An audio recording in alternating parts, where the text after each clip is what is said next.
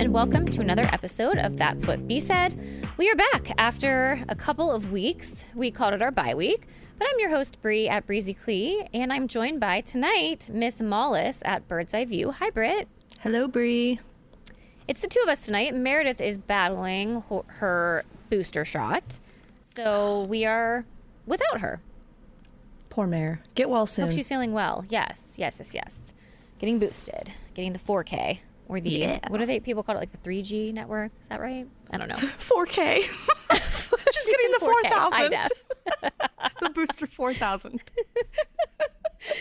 um, so I know you all were probably wondering where we've been the last couple of weeks because we did not record after the first game against the Ravens during the loss.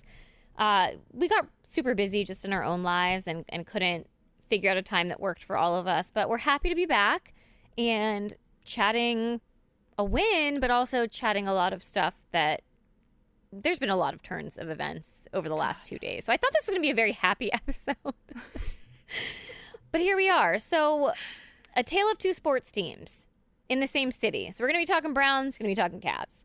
We're going to start off with the Browns and their current state of affairs. So, Brittany, let me just sum things up for you. If if you're not following along, if you've been lost, if you've been under a rock for the last couple of days. On Sunday, we place we we played against the Ravens, A F C North division competitor, a game that we had to win, mm-hmm. and they won. The Browns won. So first, we won. They defeated the Ravens twenty-four to twenty-two on Sunday, much thanks to the defense, and almost everyone was back on their Browns bullshit after that win. Yep. Because we were one game away of the A F C North leader board. And the playoffs were back in picture. Mm-hmm. Also, the Steelers and the Bengals both lost that same week. So everything kind of was restored. That hope was restored. The offense is still in question. We'll get into that a little bit. Uh, but the defense was really legit. And thank goodness for that. So, Brittany, can you tell me your mood from Sunday? So, after the game, you know, I'm at the point in life, especially, you know, we're a couple weeks from the new year. It's been a really long, like, two years. I think we can all agree on that. So the only thing I wanted was for the Browns to beat the Ravens. And they did. Yes. And it wasn't great. It wasn't pretty. The second half was kind of a nightmare. But they did it. And right now, I just like even the smallest of victories. So, like, a couple weeks ago, I was in, like, a real bad mood. It was, like, Saturday, and I just, I didn't even want to get out of bed. I'm just laying there. It's, like, eleven o'clock. I'm never in bed past, like, seven thirty. And I put on Schitt's Creek, and I'm just like, man, I don't want to get out of bed today. But you know what I did, Bree? Got up. I showered. I blew dry my hair.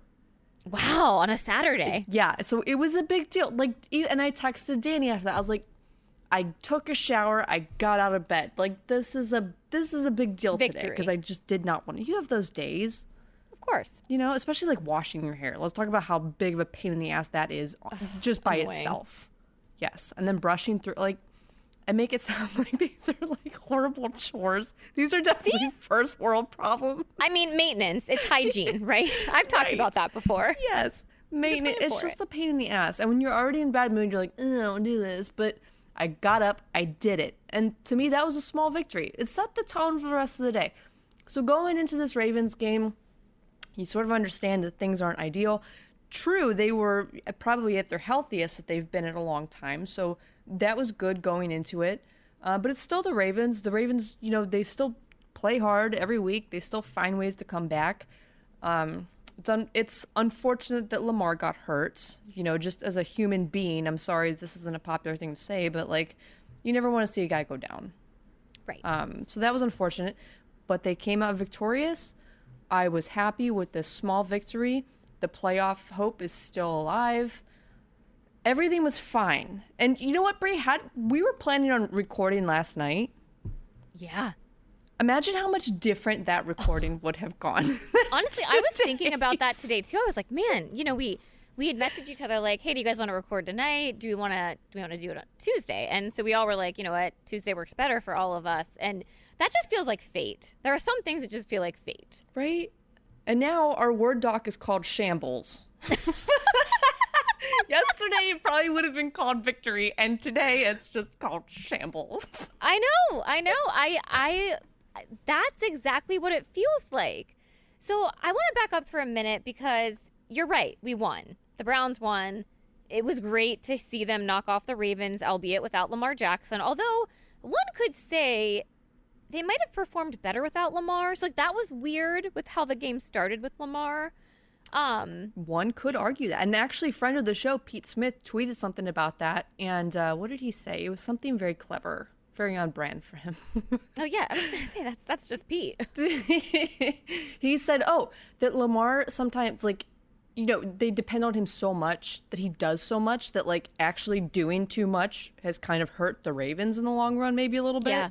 Which yeah. kind of makes sense if you think about it. Like, if... if If you're expecting this one guy to be everything for an entire offense, you're expecting too much from him. And that's going to start, you know, hurting them in the long run. So I think that's sort of what we, we started to see with Lamar, because they, they were better once he got hurt. And you hate to say that. I don't want to say that, but it's kind of true. One could argue. Yeah, and no one, I don't think anyone's saying that Tyler Huntley is the answer and Lamar needs to be benched no. and they need to move on for it. Like, no one's saying that. I just no, no, thought no. that... the way Lamar started, I was not super impressed with him. He wasn't able to get things going. And honestly, he didn't play well against us two weeks ago. So, you know, it's, hey, maybe hats off to our defense too. And, oh God, and yes. giving them credit, because obviously we've made some huge upgrades over last year. And there were players that were specifically picked to be able to, to defend a player like him. So, you know, all the credit to Lamar, but also a lot of credit to our defense. And Tyler Huntley played really well. At, he did. Like, I mean, he made some really good passes. He did. Do you you were there? You were at the game, right? Yes, in person. I was. Yeah, mm-hmm. I was too. Do you remember the one play? It might have been in the third quarter where he like juked. Like they were just like bodies flying from the Browns. Like they were just like whiffing. I was like, this is like watching that live in, instead of being on a T V screen. Like the amount of guys that whiffed on him was embarrassing. Just flying like missiles, human missiles all over the place. It was like a bunch of Mack Wilsons and Sione Talkie-Talkies from like two thousand nineteen on the field all at the same time. Can we talk about how disappointing it was that Mack was not a punter? Listen, I That's know. That's all I wanted, Bree. But also, he was going to be the long snapper too. I was thinking about that. I was like, wait a minute. If he's the long snapper and the punter, what does that mean? Somebody said, because I was like, I want Mac to please let Mac punt. And this guy tweeted me, he's like, well, he's going to be the long snapper. Who's going to be the long snapper? I was like, um, excuse me, have you ever watched Bugs Bunny? Like, Bugs Bunny does it all. Mack Wilson can do it all. Mack Wilson is Bugs Bunny. Exactly. That is amazing. You're right. And he didn't play a snap, I don't think. Defense. What a turn of events. Shameful. I mean, Shame. you know, this is just, I, this is why, Bree, like, I'm just counting all the small victories at this point, because the season has not gone at all how I thought it would. There, if you really think about it week to week, I mean, we've been through a lot this season. We have. I mean, because I remember, like, at the beginning, we're like, oh, man, we're going to lose three games. So it's going to be awesome. And wow, it has not been that at all. Okay. Can I ask you a question? Yes. Does it feel like this season, twenty twenty-one, mm-hmm. should have been how twenty twenty would have went? If like, it just feels like our years are reversed in Browns football. For sure, because you would think that, you know, they had everything like the video last year and yes! the in-person stuff was very limited. And there was a new head coach working with new this offense. Team. Like everything was set up to be, you know, sort of a rough Disaster. year last season. And it wasn't. Like they made it look so easy most of the time. So you go into this season, you're like, oh, well, they're going to have it all together. Like, they're coming off a successful season. The offense looks great. The defense has been upgraded. Like, let's get this on. And it has just not been what we thought it was going to be. That's a really good segue into the offense a little bit. Oof. That we want to talk about. And not to be a downer or negative at all. This is just truly being, this is just factual. The offense and Baker remain in question. And this is even coming off of a bye week, which I think a lot of fans are probably a little bit naive if they thought that coming off of a bye meant that everything would be fixed in the offense. Like, I, it's not going to take one week off in the N F L to fix every single problem. And quite frankly, this offense might just need to be pieced together for the rest of this year. It may not be what we ever thought it would be this year because we yeah. may just not have the parts and the pieces for what they want to do. No. So just to lay out some facts here, they scored seventeen points in the first half, and then the offense did not score again. So I know the score obviously ended up being the twenty-four twenty-two, mm-hmm. but there was seven points that the defense put on the board. Yeah. That made this Hell the fourth yeah. consecutive game where the offense scored less than twenty points, and the total tally is now up to eight. This is... Again, like, there are so many things this year that just do not make sense. Their their fourth quarter scoring, I think they have like seven points in the past. Yeah, I don't know how yeah, many. Yeah, I weeks. think I saw. I think did Hayden post that? It, it might be, it might be eight points. Like I, what happens? How did this offense get so much worse since just last year? Because they, it's not like they they're missing a lot. I don't know. I I mean. I know Baker's obviously been battling injury this almost this entire season. Yeah. Uh, we Jarvis Landry went out for a couple of games for injury, so he's not one hundred percent healthy. You had both Nick Chubb and Kareem Hunt missing games multiple times. We had O B J just poof and be gone from the team. No longer part of this process. I mean, there's been a lot of moving pieces in an offense that we thought was going to build upon last season's success. Yeah.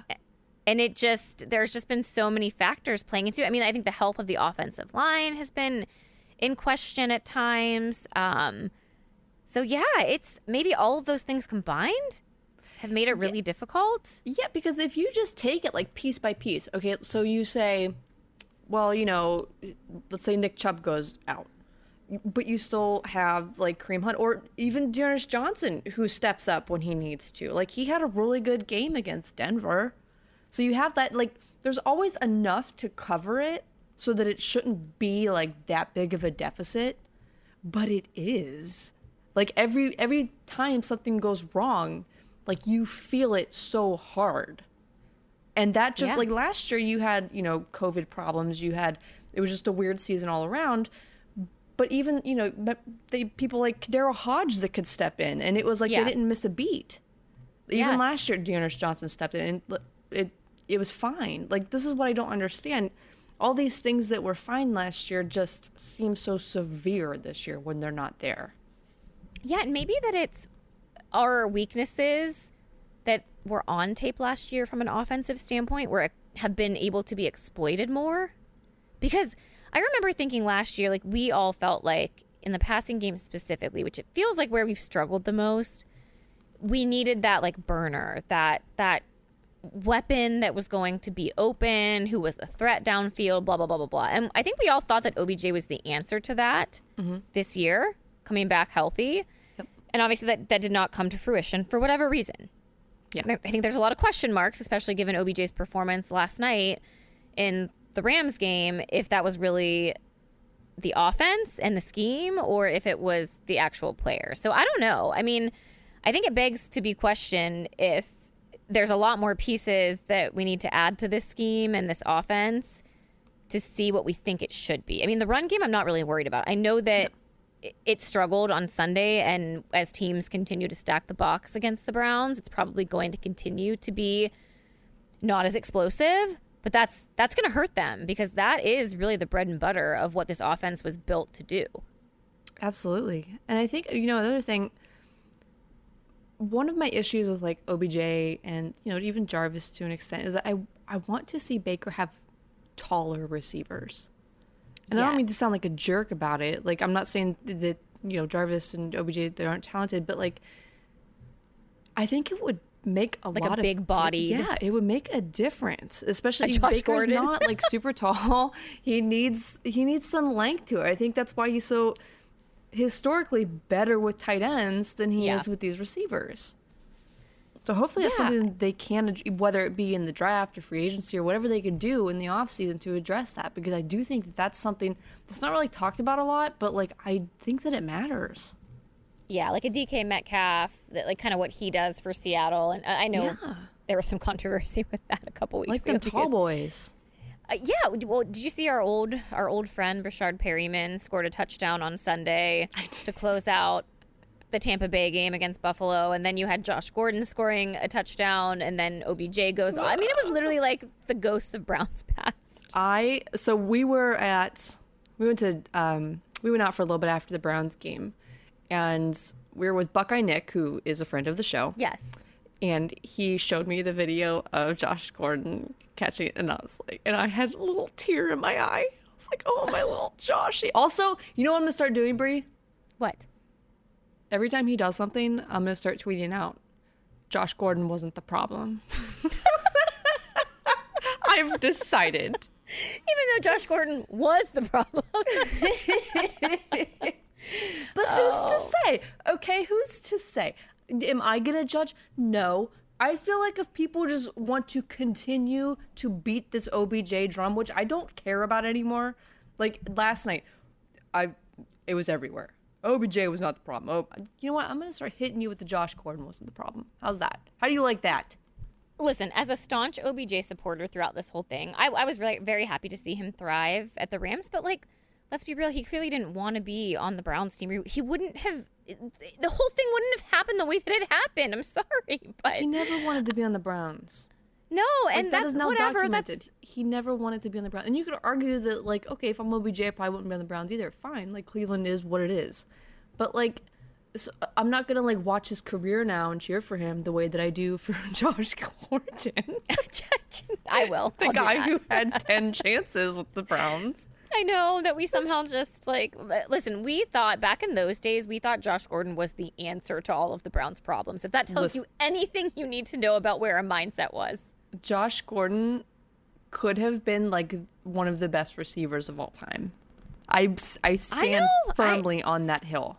I mean, based on talent alone. Yeah, he was just a, a physical animal. Yeah. And he was kind of like, like Myles Garrett. Just so talented and, you know, tall boy. Hello. Tall boy. boy receiver with the hands, with the good hands. Oh, tall boy with the good hands, my dream. Danny with the good butt. Tall boy with the good hands. When he gets home, I'm gonna call him uh, tall boy with the good hands. He'd be like, "Are you?" Oh, he's drunk? Gonna love that. Didn't he play football in college? He did, yes. But you know what's funny? My hands. Okay, so like you know the size of my oh, hands. Oh boy. Yeah, yeah, yeah. My fingers are actually longer than his. And he's like he's like six two. He's a pretty tall guy. Like he's a big boy. So his hand, like we put our hands up next to each other, and his the palm of his hand is like ginormous, but his fingers are like these little nubby things. And like my, he's like, God, I wish I had your fingers when I was in college. It's like no, then you'd be rich, and you wouldn't want to. A loser like me. I love it. I love the evaluation of the palm versus the fingers.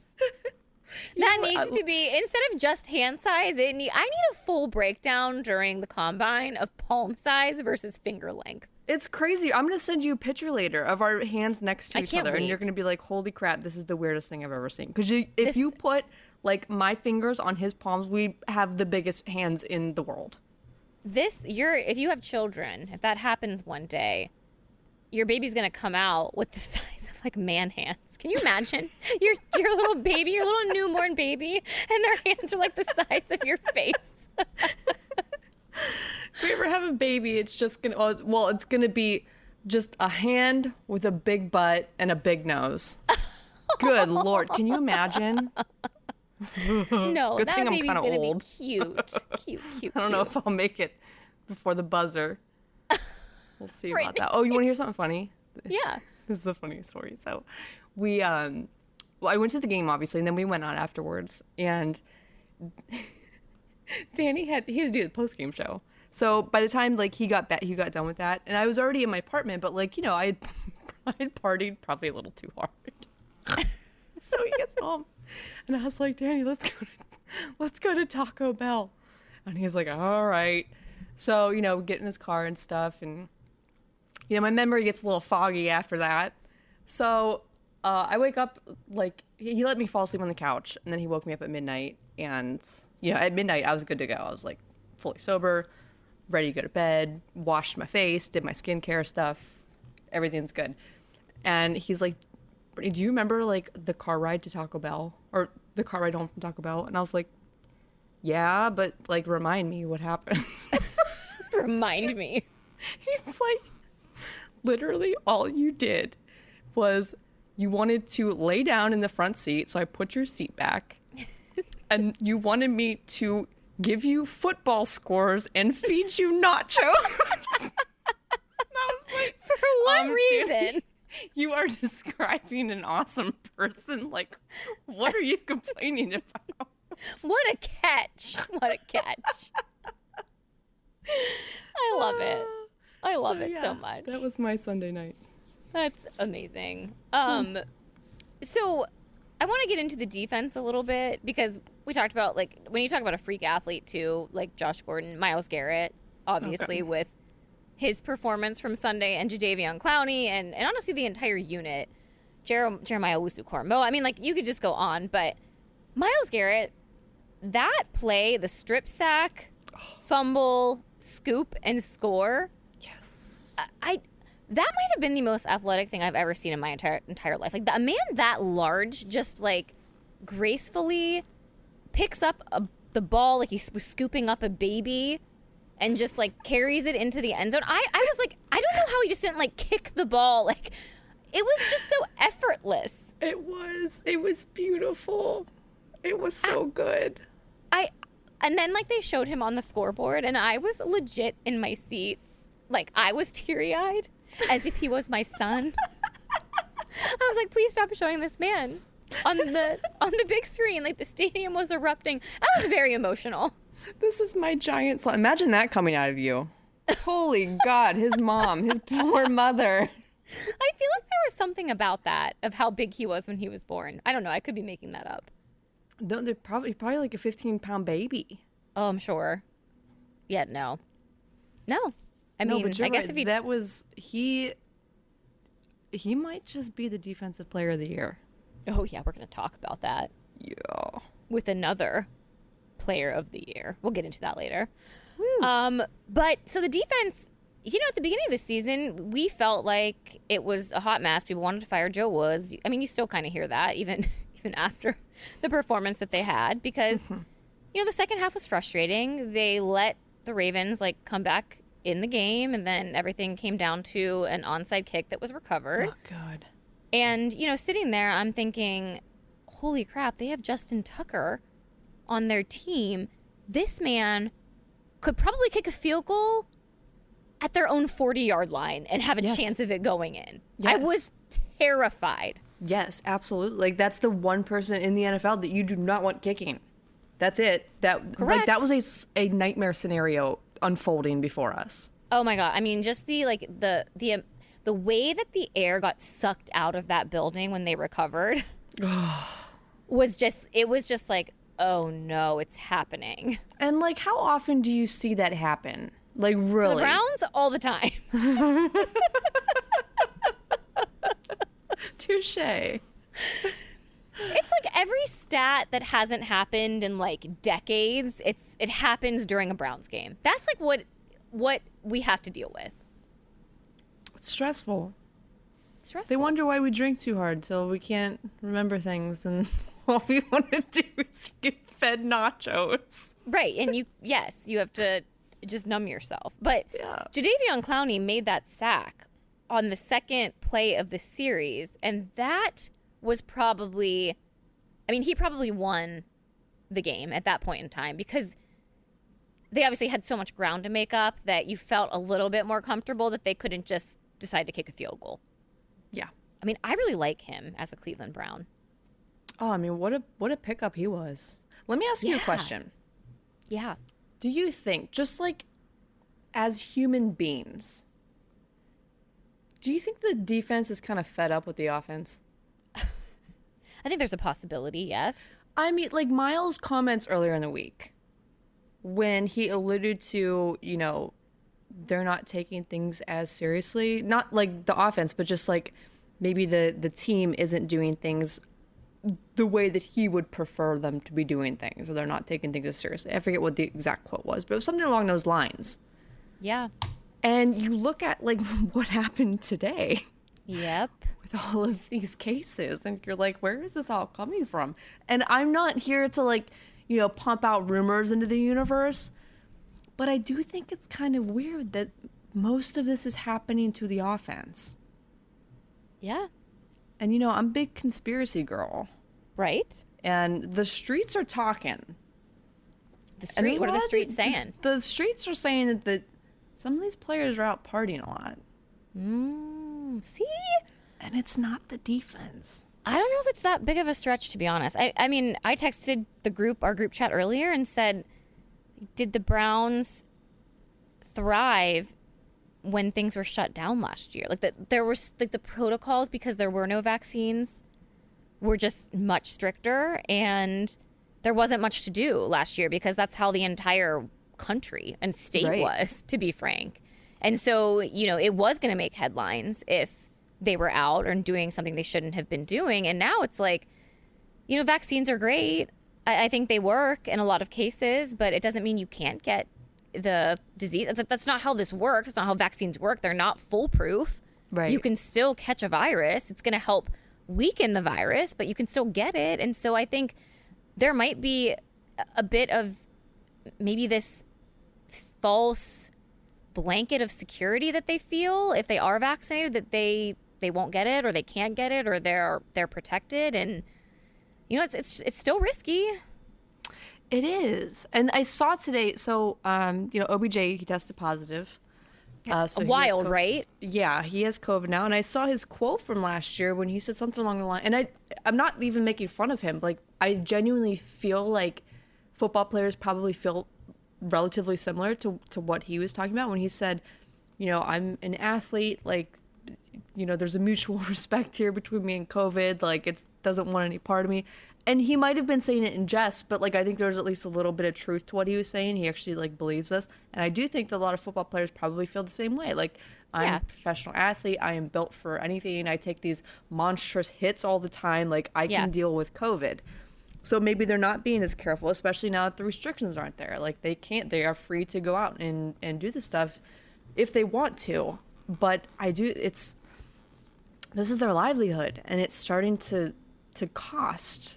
And it's like, okay, at some point you got to look at what it's costing you and ask, is it worth it? Do I really want to keep doing it? Because you might be fine, but you're not helping your team. Yeah. Yeah. Well, we're going to get there, because we have to talk about something else first, because this was such a weird week already, and we're only at Tuesday. But, you know, we talked about it. The first thing that the Browns did was they won. Mm-hmm. And then what we did as fans was we fought. Of course, why well. not? We fought over booze. Um, that was the whole discussion yesterday on Monday. Like, what a simpler time, Brittany, in hindsight. Like, I'd, I'd like to go back to Monday where we were fighting over booing. I'd give anything to go back to fighting over whether or not it's okay to boo. Like, so, so much has happened in the past, I don't know, like five hours. That like I would, like, I would love to go like back to yesterday. Ago.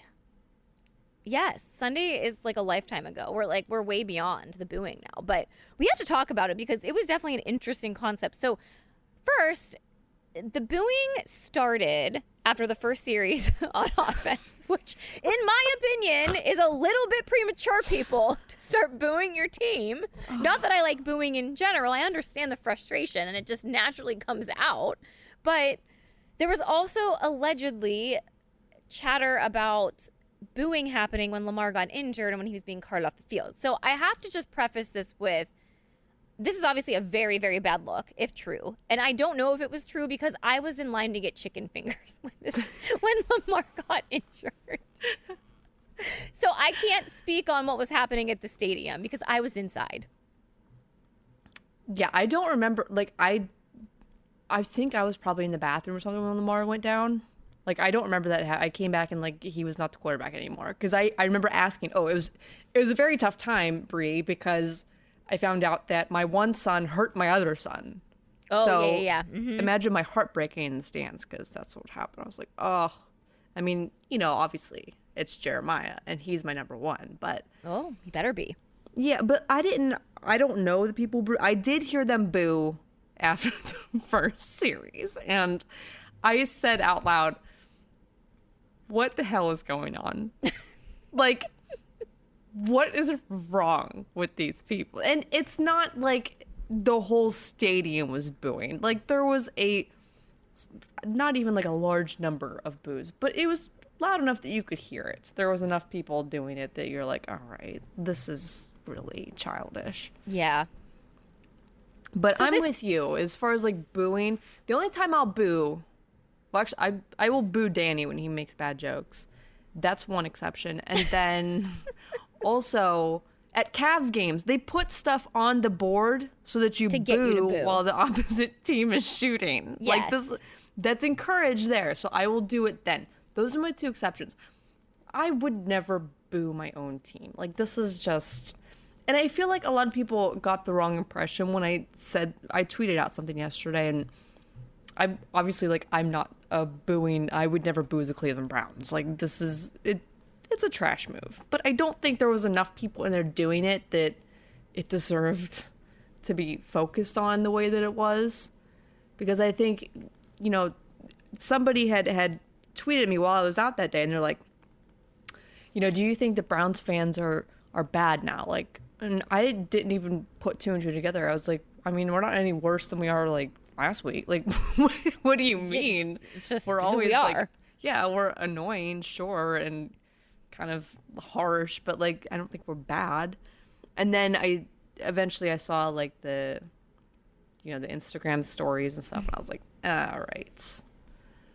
Yeah. So Jed Wills was the talk of the evening on Sunday slash into Monday, which went hand in hand with the booze. The whole thing was weird. So I I think his. Like from a screenshot of an old tweet that then made its rounds on Instagram with some other people were that like imagine us showing up at regular people jobs and booing the grocery bagger. God. And I think this obviously rubbed a lot of people the wrong way. Uh, mm-hmm. He also liked a tweet about hit people, of course, people in Cleveland are miserable because they live in Cleveland or something. So then mm-hmm. that ruffled a lot of people's feathers. Interestingly enough, a lot of people that don't actually live in Cleveland were mad at that, um, more so than I think Cleveland people were, maybe. Um, so that was interesting. And I want to get your opinion because I was like, I saw that this report came out, which again, like we're reporting on stuff that like, why? I like, I, I like don't care. Like, the boos didn't really offend me. I wasn't one that was booing. I, I don't care. Like, I get the frustration. I also get the frustration from players that are playing, that are in a competitive profession, and they're on the field, and, and their emotions are obviously heightened. And yeah. I think it's fine for them to also not be happy about getting booed by a team, by a fandom that is supposed to support them. I can't believe this conversation we're having. I know, this is so stupid. And they're just told to suck it up because they're millionaires. And it's like, okay. Listen, so where I stand on it is like, number one, don't boo your own team. Like, it, just don't tell me how to fan. Just, I mean, don't boo your own team. Like, this is, I don't even know why I have to say these words. Don't um, boo your grocery shopper or your retail worker or your waitress or yeah, your waiter. Just, just stop booing. Just, don't why don't we just boo be nice? People. It's not a nice thing to do. Boo Danny. Unless, yeah, unless your boyfriend makes a bad joke, then he deserves to get booed. But or you're at the Cavs game and they put the Ravens right. on the board and, you know, you boo. But imagine paying like one hundred dollars to go sit in the cold on a December Sunday, and you're all at dressed in your Browns gear at lunchtime. And, like, that you just decide they didn't do what I wanted, so I'm gonna boo them. I'll show them. Like, you're just, you make other fans embarrassed for you when you do stuff like that. And that may not mean much to you, fine, but just know that you're a grown-up and that and you're you're embarrassing to other grown-ups. So number I just one. Love, wait, can I pause there for a minute? Because you're exactly yes. right. Like, the people that, like, their argument is, I paid X amount of dollars to go sit there and watch these guys play, and they couldn't get a first down. And I'm sitting there thinking, I'm sorry, did you also root for the team when they didn't win a football game the entire year? Like, it's right. uh, it's it's no different. I I just, like, I don't understand the logic. Like, okay, they didn't get a first down on the first series. Like, life goes on. There's also, there's, there's literally st- there's literally forty-two minutes of that right. in the football game.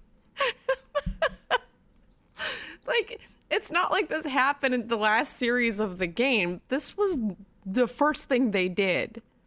Yes. And okay, it didn't go according to plan, but, like, d- do you as an adult human want to just sit there and throw a tantrum in the stands because of this? Like, this, this is so, this is, like, mortifying as a, yes. as a, like, that's embarrassing. But on the other hand, I don't care about, you know, Jedrick's likes, whatever. He doesn't want to play in Cleveland. I honestly, I don't care about that. Um, you're here. He's going to be here for a while. Whatever. I don't care. I'm not miserable living in Cleveland, so it doesn't offend me. Um, the regular people thing did not sit well with me at all, because that was something that he had saw at some point, obviously, and then right. searched for just so he could share it. And I understand he's young, and, right. you know, when you're, however, twenty-two, twenty-three years old, you have a lot to learn about being considerate of others, knowing and understanding your surroundings. So I give him a little bit of a pass because of his age, that maybe he just doesn't understand how that reads to people or how people are going to respond to it. I know to him it was probably, well, I'll show them and this is going to be good. But number one, it's not good to call people regular. Yeah, it was condescending, that particular quote. It was, yeah, the whole thing is just, and, you know, say, well, I'm going to go boo you, as if people with these, quote, regular jobs, like, you know, anything in customer service. I can't tell, like, you know, when I was in college, I worked at Mark's and I worked customer service desk, and, you know, the the area that I was in, it was in Niles, so it's not like a very high income area. You, you get a lot of, you know, whoever, and the things that I had to deal with for like seven thirty-five an hour, I would not put on my worst enemy. So, like, you get sexually harassed, you get stalked, you get screamed at. I've been called every name in the book. And I'm not making a, a fraction of Jedrick Wills' salary. Like, it's so insensitive to say something like that, especially in an area like Northeast Ohio. Just know your surroundings, dude. You can't say things like that. You shouldn't. And he'll learn, yeah. you know, I'm sure he, he learned I mean, he, after he doing that. He took away that. His like, I think. I, I think he like, he realized, I think, that there was a lot of backlash. And I will say, like, I I saw it and I was just kind of like, nah, whatever. Like, I it was condescending in the tone. And I'm pretty sure whoever posted that, whenever that was posted, maybe in two thousand nineteen, mm-hmm. um, probably meant it, like, very lightheartedly and not in an offensive way, would be sure. my guess. Like, yeah. as a joke, like, haha, imagine if we went and booed people, like, just working everyday jobs. Like, because that actually would be kind of funny if right. professional athletes came to my job and booed me at my job. Like, I'd be like, oh, you guys are funny. Um, but, so I didn't really take offense to it. I was like, okay, people are getting mad about this, whatever. I understand why people are getting mad, but I also understand, like, a professional athlete's side of things as well. Like, yes, understood they make millions of dollars playing this game and it's for entertainment, but they also have emotions and they're humans too, and they get upset about certain things. And mm-hmm. I think at times we just want to assume that because they make a ton of money, their feelings don't matter, yeah. and it makes everything better, when I don't think that's the case. So that's all I was, and, and he he took away his likes. This is so stupid. Like, I can't believe it is so stupid. He took away his likes. So he did not write a formal apology. And, you know, I think there were some people saying, like, he went about it very immature. Yeah, I totally get that. Regardless of how he went about it, had he said it publicly, had he posted a video of him speaking it, it wouldn't have come across any better, and people would have reacted the exact same way. Right. So, you know, yes. I just, I don't think there was really any good way of him doing it. So we can just skip that whole narrative of he shouldn't have done it this way. Well, yeah, you just need to say, like, he shouldn't say anything at all, which is fine. I'm sure his publicist or the Browns public relations department had a bit of cleaning up to do the next day, as we saw. Right. And, like, it's done now. So these people, everyone could just, you know, get in their corners and calm down.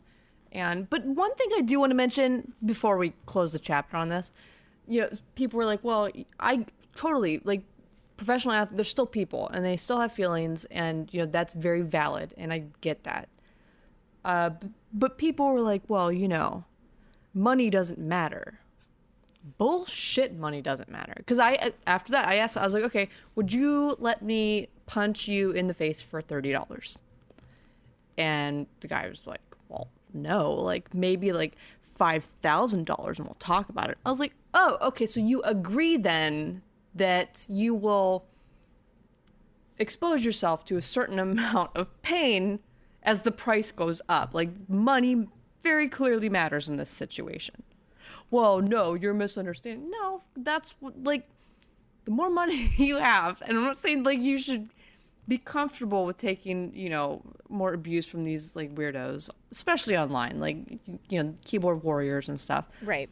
But there is a level of, you're going to get more crap at, if you're an entertainer, if you're in any sort of entertainment business, which the N F L is, you're, you know, this is what you're paid to do, and you're paid handsomely. So you're going to get some backlash. Not saying that athletes, des- nobody deserves things, but I am saying that money matters in this situation. It does. Yeah, I I mean, I think, here's kind of, and I'm going down a, I don't know if this is a conspiracy. I'm getting deep. Ooh. I do think this offense is frustrated as well. I think there have been some comments being made that have alluded to maybe not being super happy with how things are going. So I do think there's frustrations boiling over as well. And when you're playing a competitive sport and you're frustrated with your performance or collective performance as a unit, and then you pile on, like, fans tweeting at you constantly. And, like, you know, they see this stuff. They get on the yeah. internet. Like, it's their pastime. Like, it's what we do. They hear media talking about it, you know, where they're falling short, all of these consecutive quarters without scoring a touchdown. You know, it's, it's all of these stats and things piling up. And then it's like they come out there and they freaking whiff on the first drive. And they get booed by their own fans in their own hometown against a freaking A F C North division. Like, I understand that just being like, God, like, just wanting to explode, you know? Yeah. Like, I do yeah. see that, like, coming to a head. And then, you know, this isn't the first instance where there have been frustrations from this team. I mean, O B J's dad made an entire, he posted an entire YouTube clip about this. I mean, come on. Like, this, there are clearly things going on that we are not privy to as fans. So you're absolutely uh, right. I you, one day I would like to know what's going on. Remember, um, what was it, like two or three years ago, when I think it was E S P N, they published yes! like that story about everything that went on yes! like, with the Sashi and Hugh years, and you're just like, holy crap. I hope that one day we get, we are privy to knowing what happened now.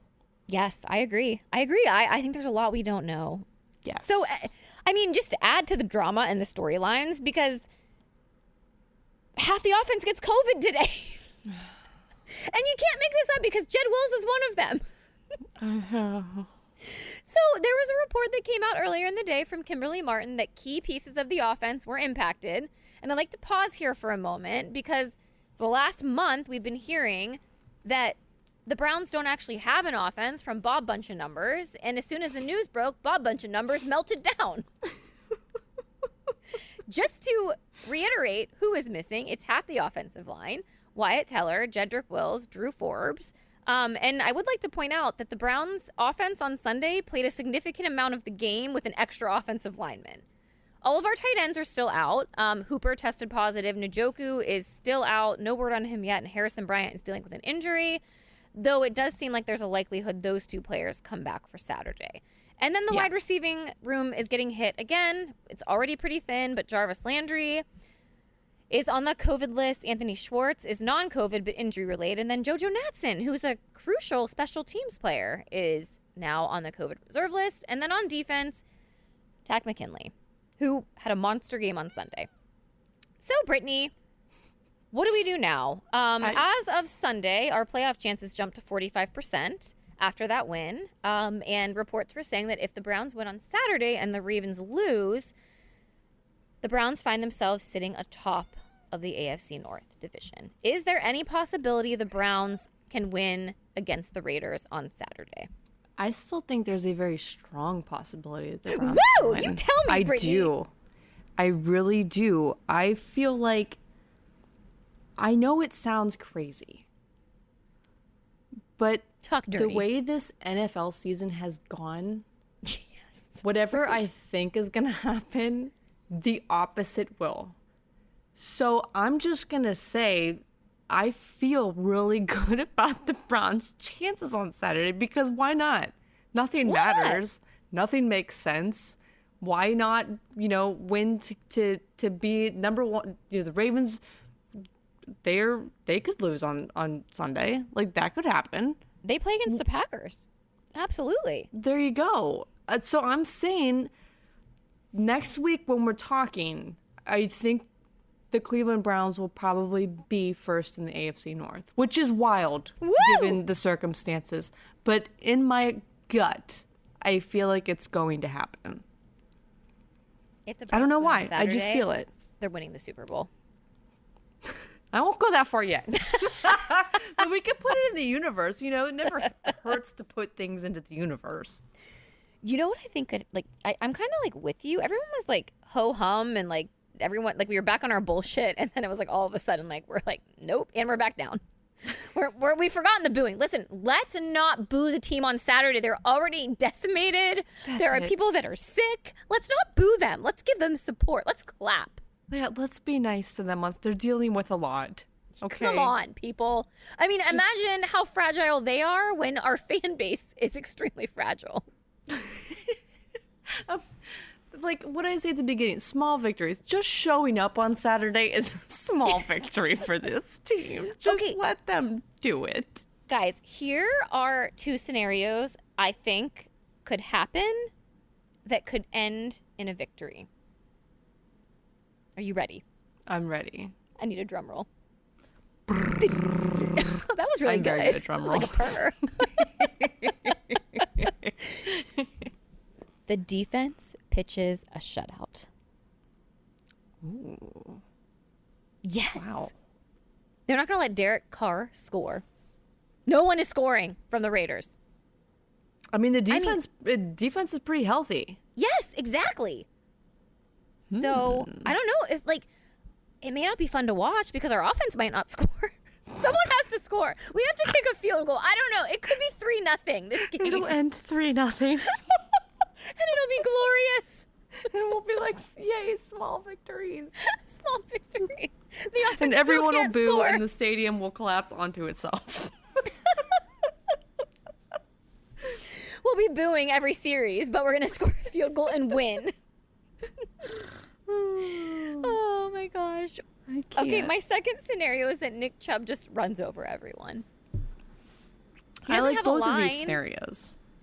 So... I don't know. What if they happen like, simultaneously? Well, if it's three nothing, Nick Chubb probably won't be running over everyone. Maybe he'll run over everyone on one series on one series to get us in position for a field goal. How about that? That's it. Small victory. That's all we need from you, Nick. just, just get us there. Just one series, three nothing. What a time! Oh, oh man. So anyway, that that kind of wraps up the Browns. I mean.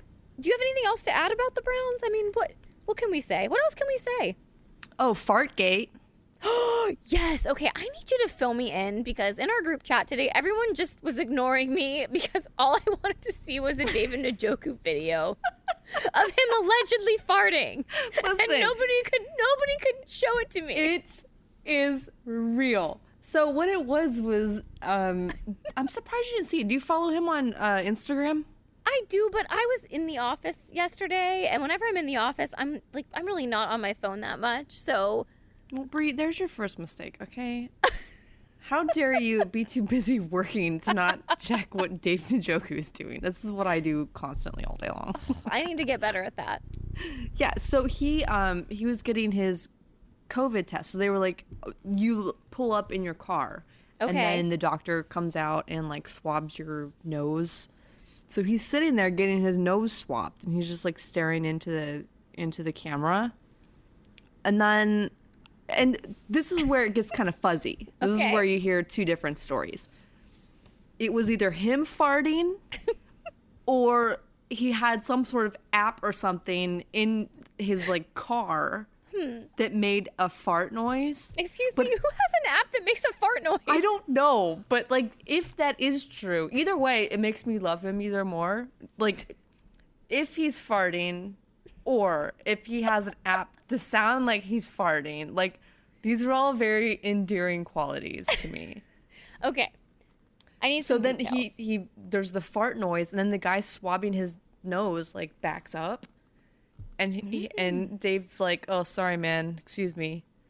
He said like, that? Yes, and the guy was like, "I I thought that was your car," and Dave's like, "No, it's me," and then he farts again. I'm sorry. Well, I'm sorry. This this really happened. This was a story. He shared this story. It was up for like twenty-four hours too, because I watched it. So I watched it when it first happened on like Monday morning.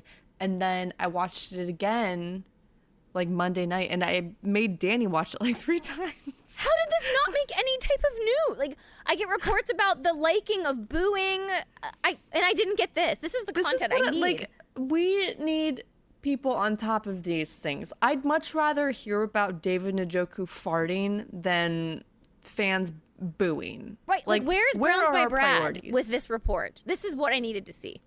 Exactly. This is the stuff that needs to, to come to light. David Njoku farting. I have to know, like, what kind of fart was it? Oh, it was a loud fart. Was it? Like, was it a sh- like long and loud, or was it yes. short? It was, like, interrupted, too. So there was, like, two farts.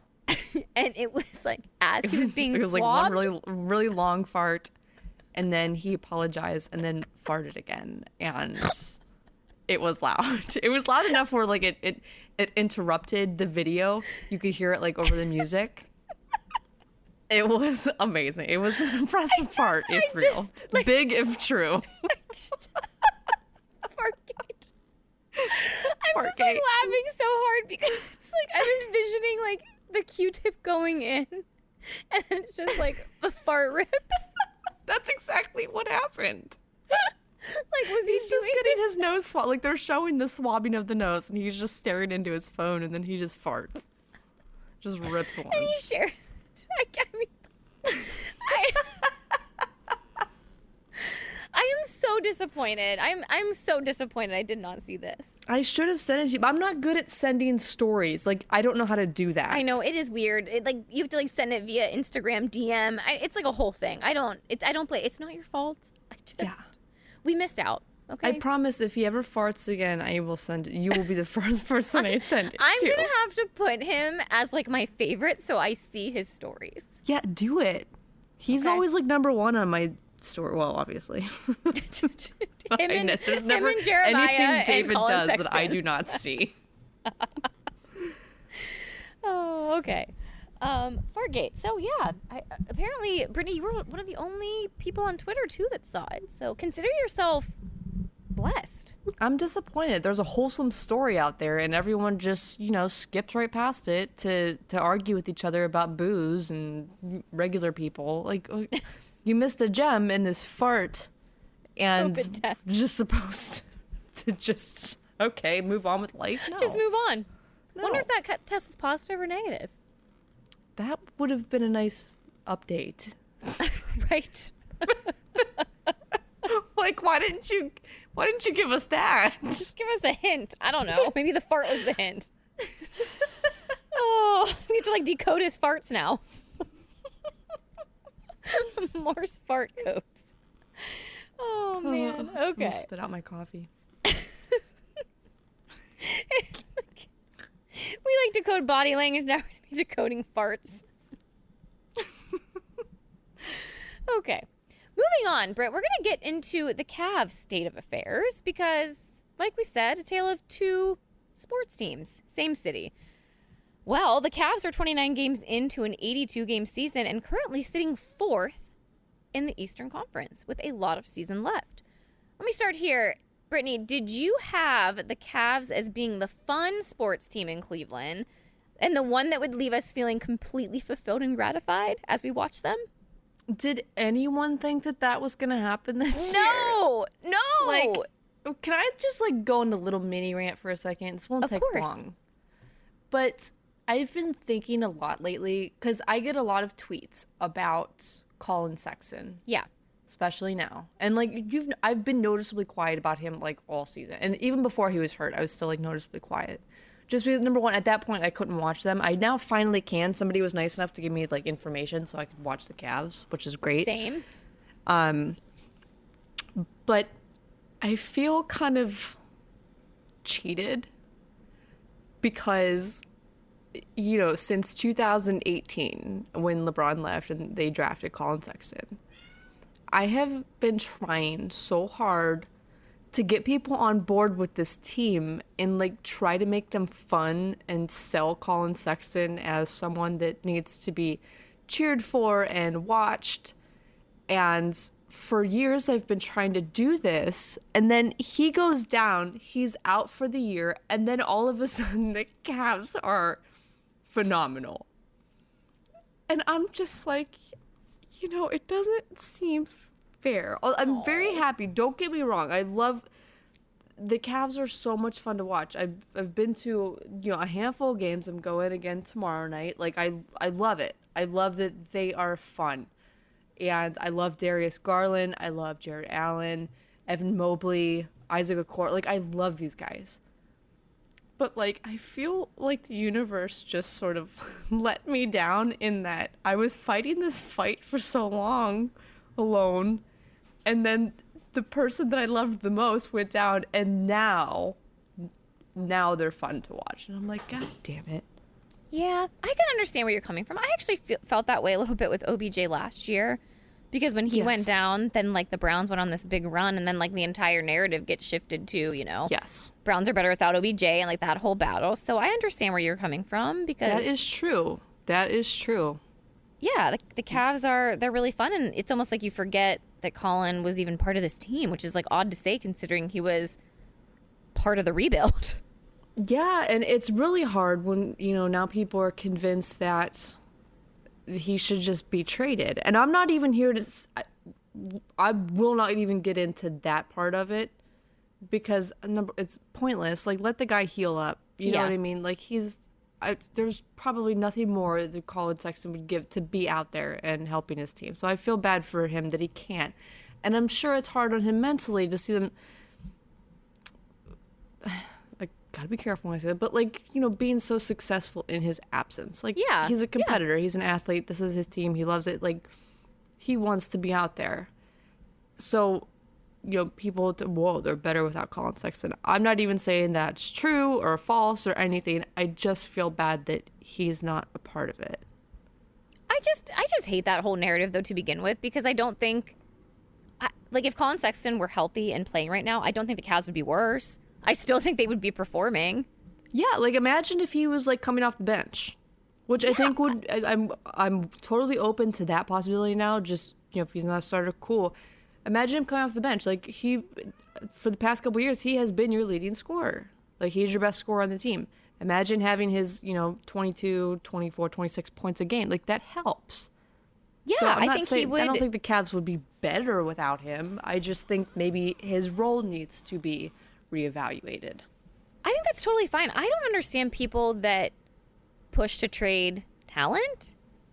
I, I, I yeah. like I just never, and I never understood with O B J either. It's it was like constantly like let's trade him, let's trade him, let's trade him. But you know you're saying like let's trade someone who has talent that could actually help a team, right? Just because you think that a team doesn't need that person, like it just it doesn't make sense to me, because typically someone that has that type of talent just needs to be in a role and utilized in a way that makes sense for the team.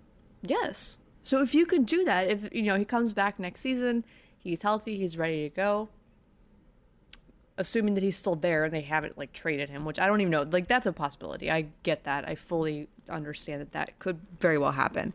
Um, but say it doesn't. It's just time to explore what this guy's role is on the team and yeah. say, okay, you're a, you're a good scorer. How can we fit that to maximize our potential? And it can be done. It's not, like, you know, beyond the realm of possibility to find a, a position that makes sense for him and for the team. Like, this is all doable stuff. So I'm not saying I'm not giving up on him. Of course, I would never.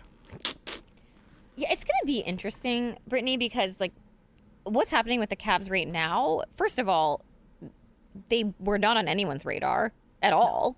No. Um, and they're obviously playing very, very well. I mean, they are seventeen and twelve, and they are eight of ten. They've won eight of ten of their last games. So, yes. like, they're building these wins, and, like, the wins aren't just, like, by a couple of points. They no. are dominating teams. They are hurting feelings. I love it. Like, my favorite thing, and they do it pretty often, is they come out so hot out the gate and they just blow these teams out of the water. So then yeah and I told we were at the game the other night and they did it, and I'm like, this is this is me at work from like the hours of eight to ten thirty. I go into the office and I kill it for those two and a half hours, so then I could just, you know, take it easy the rest of the day. It's also like, but the for Browns, those two I guess, and a half too. hours I cannot be stopped. And I feel like that's what the Cavs do, and it's fun to watch. Yeah, they're balanced, too.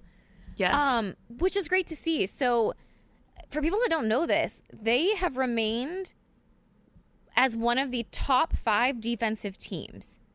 And I saw this fun fact today from um, Terry Pluto. He he posted a really nice write-up um, about the Cavs and Kevin Love, and we're going to get into him in a minute. But um, they're also the only team in the N B A to have a twenty-point scorer, and then four different players scoring in double digits each game. So when you talk about balance, like I think that's when you were talking about Colin Sexton, you know, a couple years ago, where it was different was you didn't have that. There was no balance at all. No. Like it was either no, no. Colin was scoring all the points or no one was scoring at all.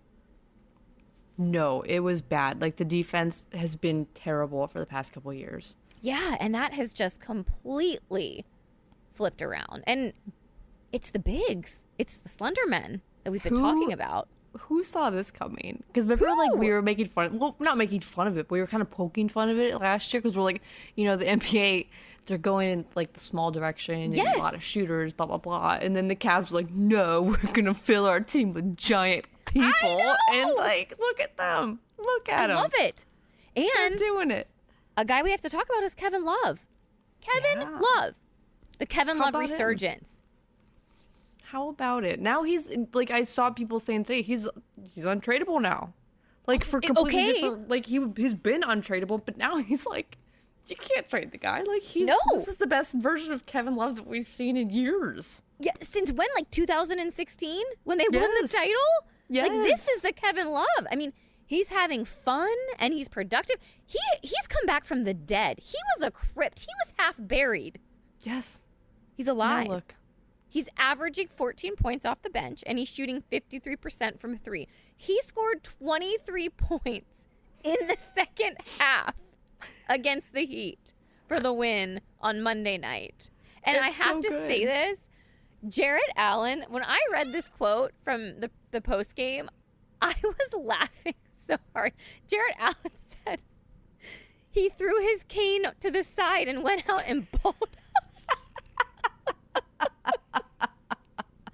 That made me laugh so hard because Kevin Love's always had back issues, so like I could totally see him using a cane. Yes, that's so good. And I mean, it's Brittany, funny the other how like thing... our I could hear you smiling as you talked about the Cavs, as you can hear me smiling when I talked about the Cavs. Like, it's so nice. It's so it's, nice.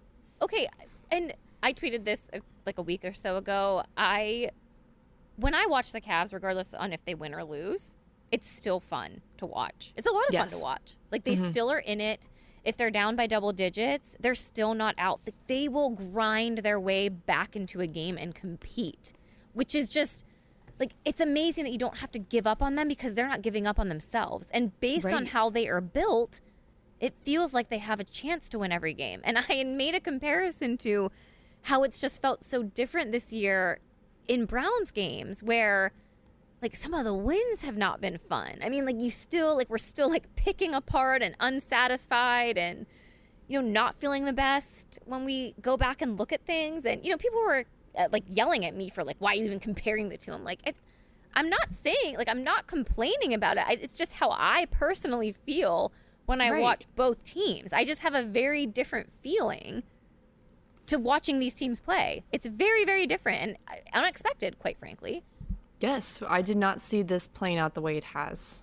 It's but I'm happy I'm happy that the Cleveland Cavaliers are doing well. It's been it's been a lot of fun.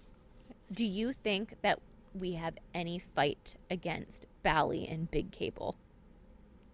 Oh yeah, screw them. Like, I'm still mad at them. Let's I know. Not do you do you think we can start a revolution to we be can... able to, like, if you're Dan Gilbert, do you not try to I don't know.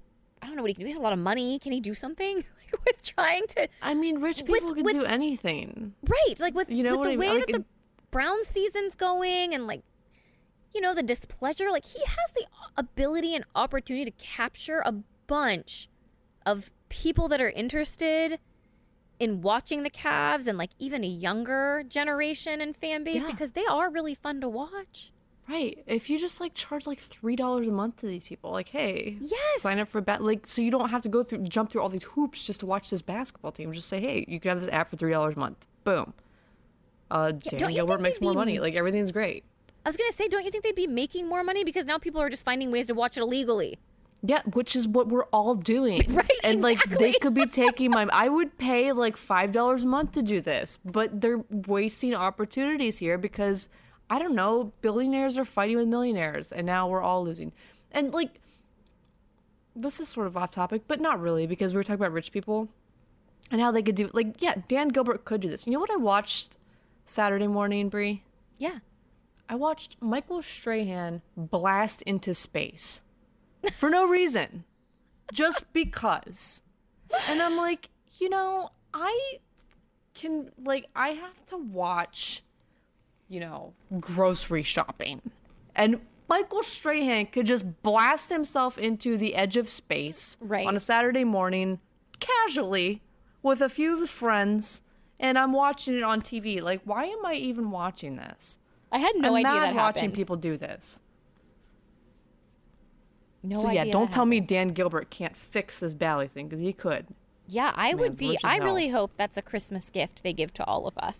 Oh, wouldn't that be great? I mean, like, I'm not trying to be negative again about the Browns, but, like, there's a possibility their season's over in January. True. You know, like, early January. And then what do you have? You have the N B A. Let's get it done. We Let's can start done. a revolution. Let's do it. We should. We need a hashtag. I wouldn't bet against us, Bree. I wouldn't either. We're coming for you, Bally. Yeah. You heard yeah. it here first. Heard it here first. Um, and the last thing, to just close out the Cavs, Evan Mobley, obviously the rookie, um, he, I think he, at this point in time, I mean, he definitely seems to be the favorite of winning Rookie of the Year. And I, I thought that this would be really fun if this does end up playing out at the end of the year. And Myles Garrett wins Defensive Player of the Year. How fun would that be to have two star players in Cleveland winning these types of awards? That would be sweet. Love to see that it. That makes me smile just thinking about it. Right? Yes.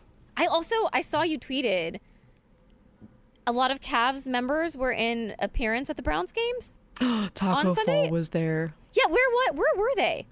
They were up in a suite. So it okay. was like, it was Taco Fall, I think Jared Allen, Um, I don't know if Darius was there. There were probably like five or six of them up there. I was so like they showed him on the, the Jumbotron, and I was so focused on Taco Fall that like I barely looked at anyone else. When you had tweeted that, I was like, I really hope they're in a suite because nobody would be able to see over any of them in right. like a regular seat. Imagine even sitting. Paying, like yeah, you're paying a hundred dollars and then Taco Fall sits in front of you and like son of a bitch. Damn it, Taco. I mean, when's the last time like the Cavs have been to a Browns game? I mean, I think did Colin go before like in the last couple of years? Obviously not last year because of COVID, so, but like, the Browns haven't been good. No. Oh, so a couple years ago, like J R. Smith was in a suite with maybe Chetty or something. That was the year they won the champion. What, weren't the Browns like, that was the year they went one for oh for? Because I swear, I remember J R I think was shirtless still. He was, yes. But I okay. think that was when LeBron was already gone. Like okay. I think it was two thousand eighteen or nineteen. Was Channing, I think Channing, was Channing there too? Channing and Richard, I believe maybe? So, yeah. Okay, I vaguely remember that. Yeah. It's just, like, I love seeing that, like, especially with, like, the young guys that, that are the future of Cleveland. Yes. You know, you see a lot of Browns players go to the Cavs games now, too. Like, Newsom is always there. Yes. Um, watching them and, like, supporting them, even if he's not there in person. Like, I just, like, love that, that they're all kind of rallying with each other and the city and rooting each other on. Like, that just warms my heart. It does. We love when our kids get along. That's right. That's right. I, I have to tell you this story. So my husband and I went to the game on Sunday together, and, you know, my parents offered to watch the kids for us, which was really nice, you know, to, to let us go enjoy the game by ourselves. And I got to out my mother because, and she listens to the podcast, so she'll hear this, and I hope she laughs about it. But, you know, she, she like, took them to the store, and they picked out, like, some Christmas activities to do while the game was on, you know, to keep them entertained and whatnot. And it was like making some Christmas ornaments and crafts and all of this stuff. So, you know, the game the game ends, and obviously in the fashion that it did with the onside kick and blah, blah, blah, blah. And so I texted her that we were on our way home, and she goes, I was so upset about the onside kick that I just pa- I just packed the kids up, and we left, and we went back to my house. I left your house a disaster. I didn't even want to see the end of that game. And I was like, okay. You know, she she goes, so I, like, pick up the kids at her house, and she goes, I have no idea how I left your house. And I was like, okay. And so th- so then she proceeds to tell me, she goes, I was doing really good in the first half. You know, like, they were entertaining themselves. Like, I knew it was going on. She goes, when the second half hit and the Ravens started to come back, she's like, there was a moment in time that glue was released, and I wasn't paying attention, and there was this, like a, there was like a line of glue from like the table to the entryway. She was like, so then I spent like the third quarter scrubbing that up, and I was like, oh god, okay. So, oh my gosh. So, you know, I get home, and I do see like a table full of just like boxes and crafts and like stuff everywhere, and so I was like, you know, whatever, I'll deal with this mess tomorrow. I don't feel like I don't feel like doing this on a Sunday night, so. I get home from work on Monday, and I, like, look at the mess. I'm like, okay, I better tackle this, this whatever's over here. Mother, I haven't even talked to her about this yet. The ornaments involved loose glitter. There was red and gold and green glitter literally oh, no. all over my table. There were, like, spots of glue with glitter on it. There was no. glitter all over the floor. That's going to be there like, till, like, next year. Li- Brittany, I'm not even lying to you when I tell you that this table is, like, wood grain. So the glitter is, like, in between the wood in cracks that I cannot get to. There is a sprinkling of glitter dust all over my floors that I cannot get oh to. Oh, my God. So I have not confronted my mom yet about this. She may be hearing this for the first time on this podcast. She's probably laughing her ass off um, because the Browns left her in such a state of distress that there was literally glitter everywhere in my house. So, what a queen. She's my favorite. Oh, my God. She was so funny when when the Steelers game was on on Thursday night and Ben Roethlisberger was just getting demolished. She texted me at like eleven thirty, and she goes, I need Brittany to do that meme of E T again in regards to Ben Roethlisberger. I was like, I'll text her, Mom. I love her so much. Oh, so that ends my... I don't know. The the booing in comparison to the glitter. I wish glitter, loose glitter. Parents that have kids, like, they know this. Glitter is like the worst thing in the world. Oh yeah. So it never goes. You never really get rid of it. No. I, mm-hmm. I took all of that and I, I just threw it all. And I was like, we're not ever opening this ornament maker ever again. Sorry, Mom. That but thank amazing. You for entertaining them, kind of. Yes. Love it. Oh, well, Brittany, that'll wrap us up for this evening. Uh, Saturday's going to be interesting. Saturday. We'll... Yes. Will you be there? No, we are going to Michigan to celebrate Christmas with my in-laws. So I Aww. Will be watching it live from Detroit with my in-laws, who are going to think I'm crazy because I'm going to be yelling and swearing. So that'll be fun. Oh, I love it. I are will you be going? There. I will be there, yes. That's going to be a fun game, hopefully. And, you know, it's a good time. It'll, yeah, it should be. I'm going with Jenna, so we always have a good time. Good. It'll be fun. Well, you know, make sure Jenna doesn't boo either. I know she has a tendency to... You know, can we? Can Jenna really be controlled? I don't know. Who's to say? Jenna's a wild card. All right, everyone. Well, thank you for listening. Glad, glad we're back. We'll hopefully talk to you guys next week, and hopefully we're talking about happier things. No more yes, COVID. Browns in first place. That's right. Let's you heard it here first. Manifest it. Yeah. Download us, iTunes, Spotify, Stitcher, wherever you guys get your podcasts. Send us a rating and review. Shout us out on Twitter. We love to hear from you. And you guys have a great week.